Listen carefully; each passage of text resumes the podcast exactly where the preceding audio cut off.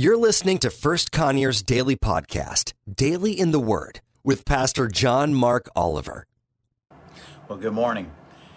I hope you are with me this morning. I just got a message that uh, the connection was sketchy, and so if you are online with me this morning, just give me a thumbs up so that I know that I am actually recording. That'll help me out a lot. Today is Wednesday, May the 25th and I'm going to wait for, hey, good morning, Leah. So I guess I am connected. Um, I'm going to give it just a couple of couple of seconds here for folks to get on. I hope you had a good night's rest. I actually didn't.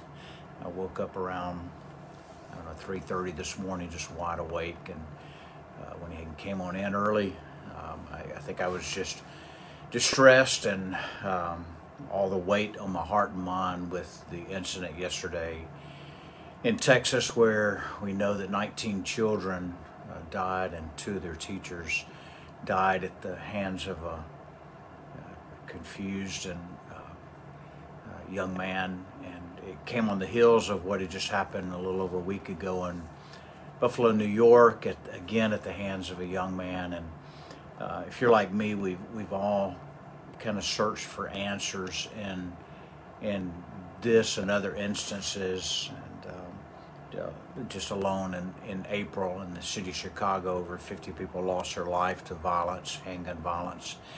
And I know there are a lot of people that have well meaning answers, and um, unfortunately, many jump on the on the bandwagon of trying to make strong political statements on both sides of the aisle, um, really in a, in a time that I see as exploiting the, the deaths of those innocent children.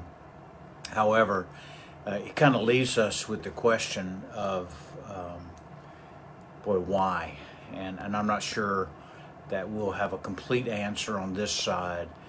Uh, but as I was praying through last night and this morning, the, the word just brokenhearted kept coming to my mind. And, and as I prayed for the parents of those children, I prayed for the grandparents of those children, I prayed for the family of those teachers, the families of those teachers that lost their lives, and um, prayed for the apparent grandmother, it seems as though the young man had killed prior to going into the school.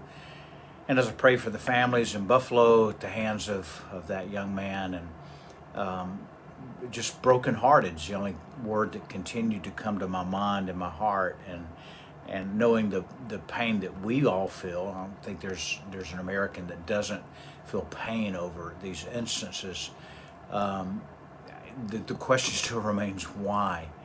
Um, and I, I, I, was I was comforted by the words of Psalm 147, verse 3, where the psalmist writes in, in revealing to us the nature of God and who he is.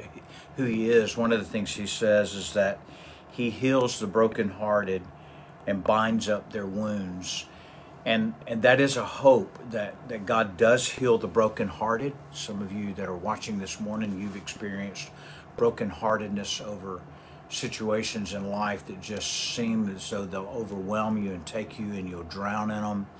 But we hold on to the hope that God does heal the brokenhearted and He binds up the wounds of those that are suffering.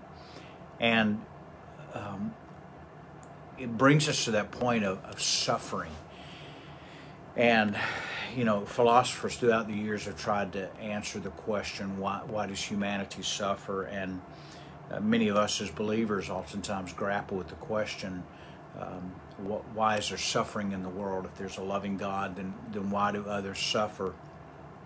And the simple answer to that is that we, we, the reality of the world in which we live the world that is broken uh, in every respect because of sin, uh, it brought about suffering, and we will continue to suffer in this life until Jesus comes back and he establishes his kingdom and his rule and his reign.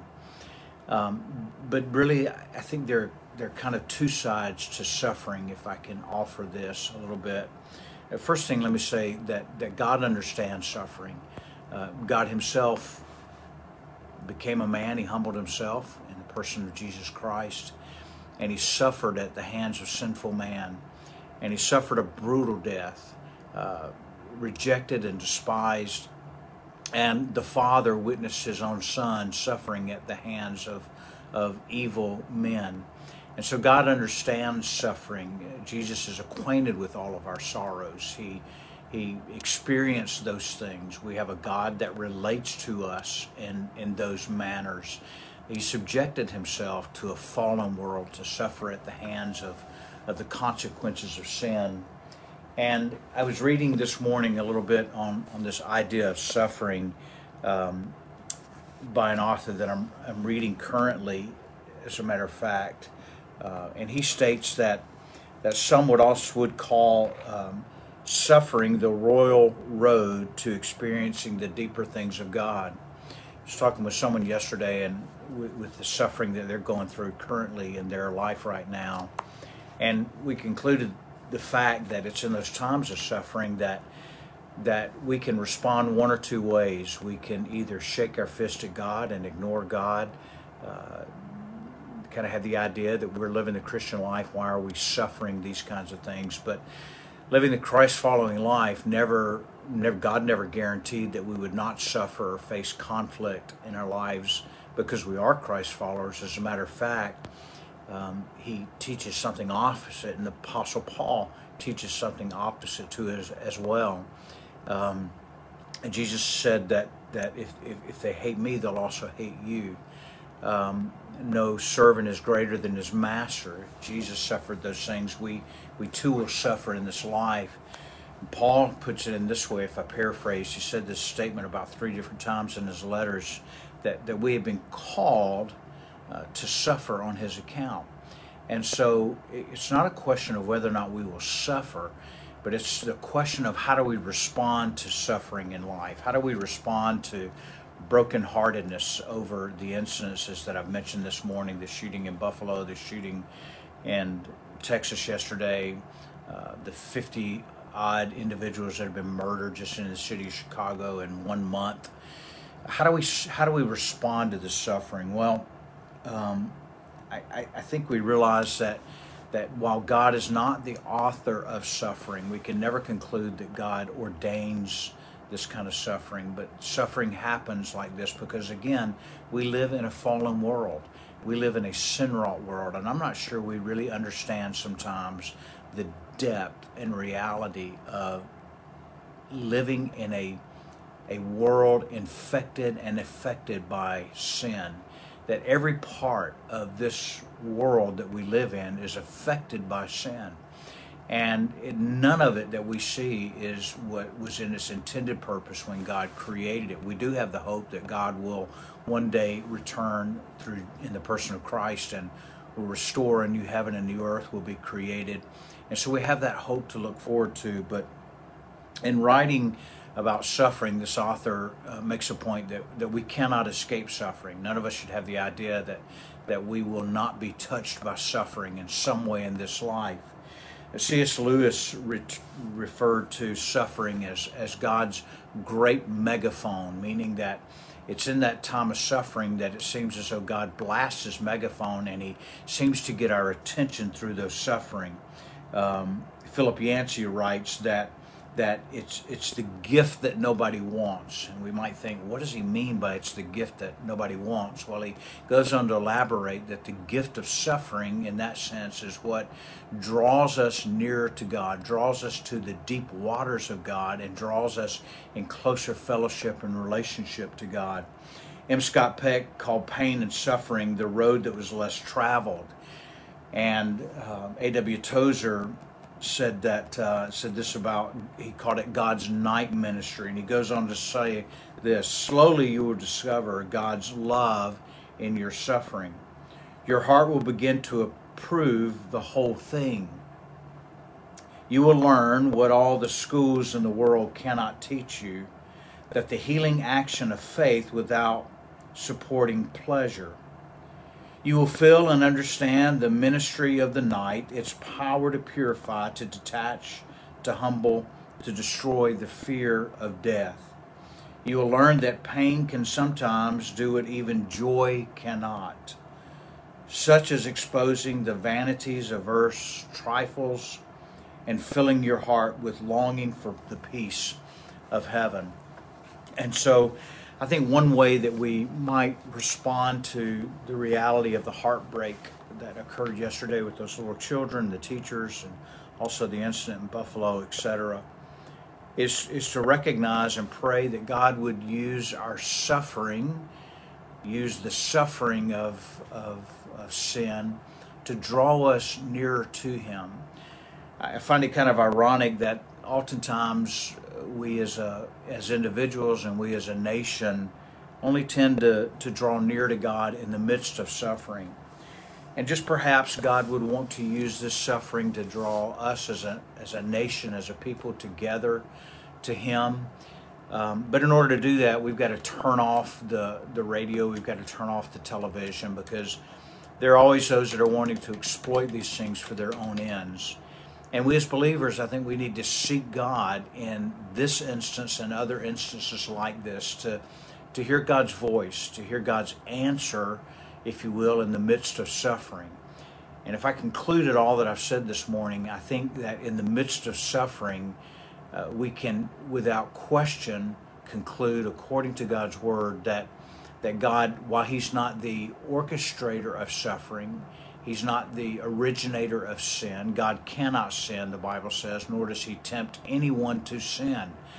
But the hope is, is that God uses sin, God uses suffering, God uses those things in life so that we might have our hearts turned towards God and know the true and living God and that through that we might be able to share with others the true and living God and in our experiences of suffering in this life, that we're able to share with others while yet none of us are immune to suffering, none of us are being touched by the, the ravages of sin and, and the consequences of that.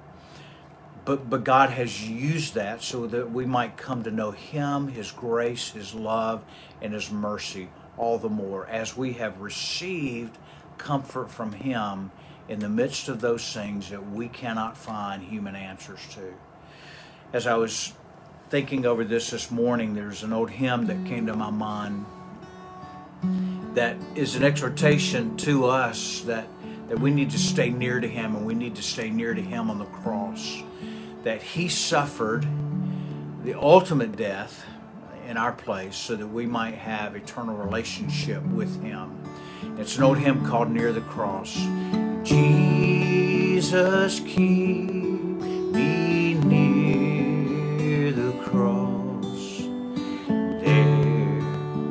a precious fountain,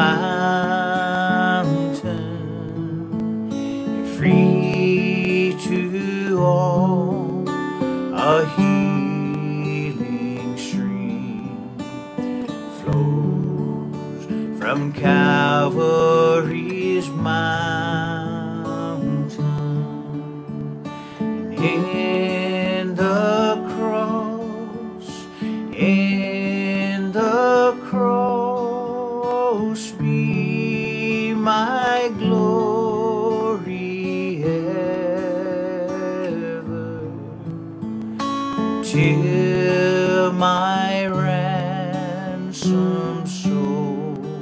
shall find peace beyond the river. Near the cross a trembling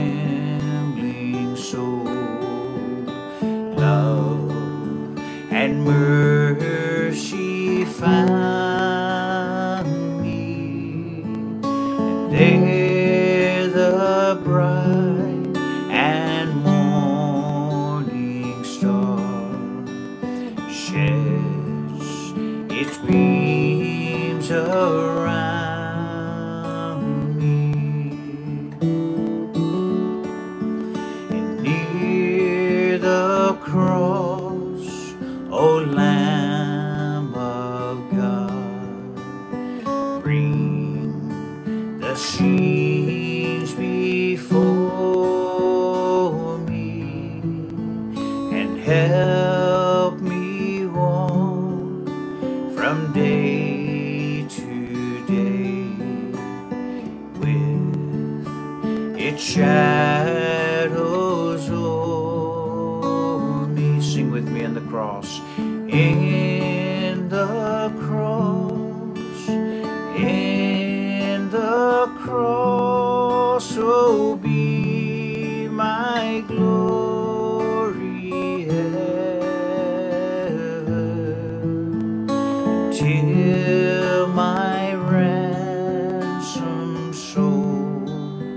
shall find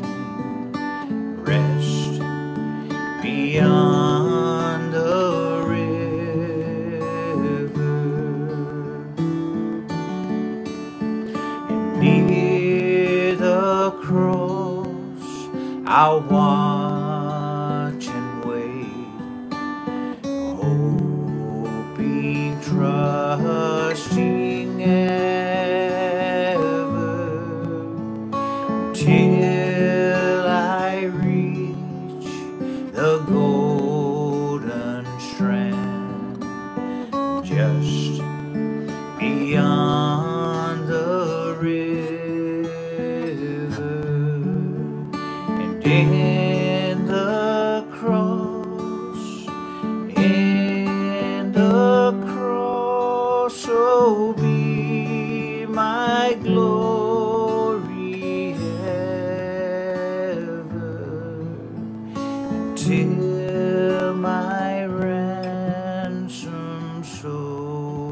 soul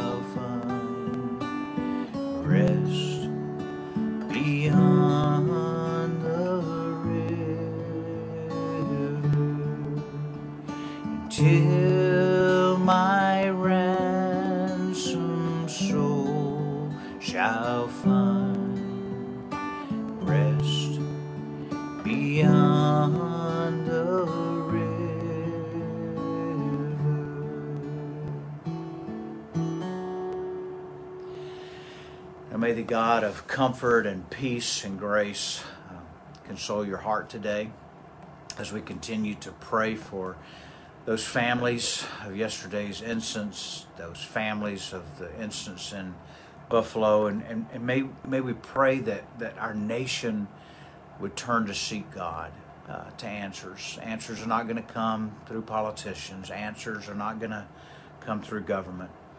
Uh, answers are going to come through the redeeming hope that we have in Jesus Christ. And, and with that, let's pray that God gives us an opportunity today to plant a seed, to sow a seed of the gospel in somebody's heart and life today.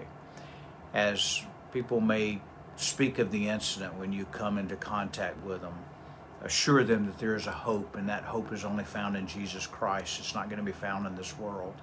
Share with them your story of how you found that hope and how God enables you to, uh, to in the midst of suffering and persecution and those things, uh, to hold to the hope that we have in the future. And if the seed has already been planted there in somebody's heart, that God would give us the wisdom to know how to cultivate that seed. And if God, by His grace, would allow us to see somebody saved today, uh, that would be glorious. I encourage you to share this Facebook video on your feed with others so that they might perhaps find comfort through some Word of God and and just um, some some wisdom displayed there. The other things that I read this morning. May God bless you and keep you. I'll see you tomorrow morning. Have a blessed day. Thanks for listening to our daily podcast. For more information about First Conyers, visit our website at firstconyers.com.